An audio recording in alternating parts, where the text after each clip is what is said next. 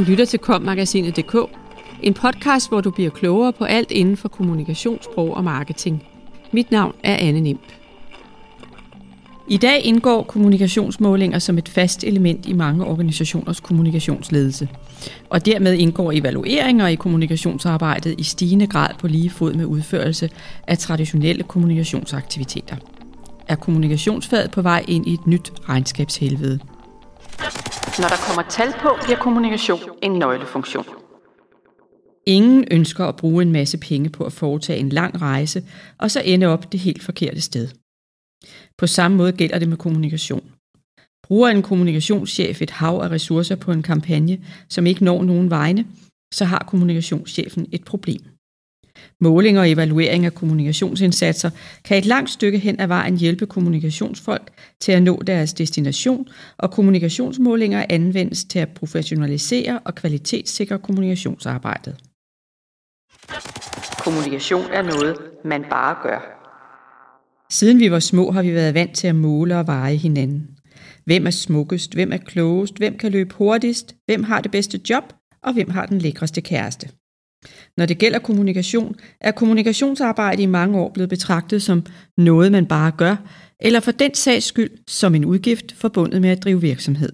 Som den amerikanske PR-forsker, professor James E. Grunig, forklarer det i et e-mail-interview med kommagasinet.dk. I dagens informations- og videnssamfund er kommunikation gået hen og blevet en ressource, som en del organisationer er begyndt at sætte mål for. Derfor er interessen for kommunikationsmålinger også steget de senere år, og men mange organisationer både er skeptiske og tilbageholdende med reelt at foretage sådanne målinger. Kommunikationsmålinger er noget, der handler om at gøre status og kigge kommunikationsarbejdet efter i sømne. Desuden antager de alle en ledelsesmæssig og økonomisk dimension, i og med at de indeholder termer som værdi, proces, praksis, opgørelse og effekt, forklarer James E. Grunig. Måling kan føre til kvalitetstjek. Måler man for eksempel på intern kommunikation i en virksomhed, kan disse måltal anvendes til at udvikle organisationen, optimere processer, tiltrække og fastholde medarbejdere, samt skabe et godt arbejdsklima. Derfor er der mange gode argumenter for, at organisationerne løbende holder sig assur med, hvordan kvaliteten af den interne kommunikation er, samt baggrunden herfor, fortæller James E. Grunig. Når en kommunikationschef får foretaget kommunikationsmålinger, sker det ofte på baggrund af meget forskellige målsætninger. Det være sig et kvalitetstjek, en søgen efter resultater eller et element i organisationens strategiske og ledelsesmæssige processer.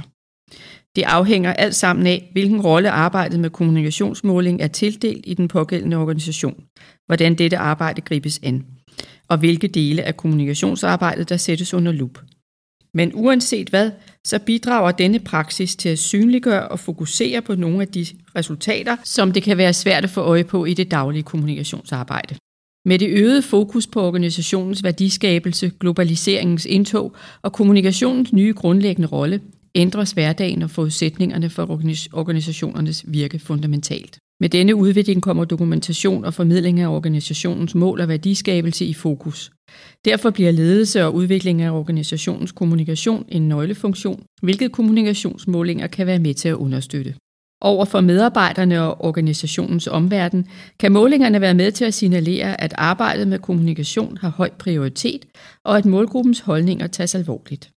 Desuden kan det hjælpe kommunikatører og ledere med at fastholde fokus på kommunikationsarbejdet og dets egentlige formål i en ellers travl hverdag med mange gøremål, mener James E. Grunig. Her får kommunikatørerne mulighed for at stoppe op og reflektere over resultatet af deres arbejde, udveksle erfaringer og synspunkter med kolleger og kommunikationsansvarlige, samt sætte spørgsmålstegn ved, om arbejdet udføres på den bedste måde. Kommunikationsarbejdet får et løft. Ligeledes opnår organisationens kommunikatører et indblik i, om der er sammenhæng mellem idealer, ambitioner og virkelighed, når det gælder kvaliteten af organisationens kommunikationsklima, medarbejdernes informationsbehov og formidlingen af væsentlige budskaber. Dermed spiller målingerne også den vigtige rolle, at kommunikationsarbejdet bliver taget mere alvorligt af ledelsen og måske bliver en integreret del af organisationens strategiarbejde. Overordnet set kan denne praksis bidrage til at give kommunikationsarbejdet og funktionen et løft samt lidt tiltrængt opmærksomhed, der kan være med til at sikre, at kommunikationsarbejdet bliver en ressource i stedet for noget, man bare gør. Samtidig bidrager stort set alle perspektiverne i kommunikationsmåling til at styrke medarbejdernes kommunikative kompetencer, som i fremtiden er meget vigtige. Der er ingen tvivl om, at evalueringer, strategier og udviklingsplaner har gjort deres indtog på arbejdspladserne. Og på lige fod med andre forandringer kan dette føre til usikkerhed, mistro og stress. Det er derfor også vigtigt, at disse foranstaltninger indføres med omhu og ikke bare ender som en støvsamler eller en praksis, der kun finder sted, fordi det skal man, understreger James E. Grunig, som fastholder. Kommunikationsmålinger kan bidrage med viden og læring, som hele organisationen kan have glæde af, fordi det sætter fokus på det daglige arbejde og bidrager med input til at udvikle organisationen. Du lyttede til kommagasinet.dk, podcasten til dig, som elsker kommunikationssprog og marketing. Subscribe, del og lyt med i næste uge. Podcasten er indtalt af Anne Nimb og Ask Lermand, produceret af Mark Justesen Pedersen og udgivet af Kommunikation og Sprog.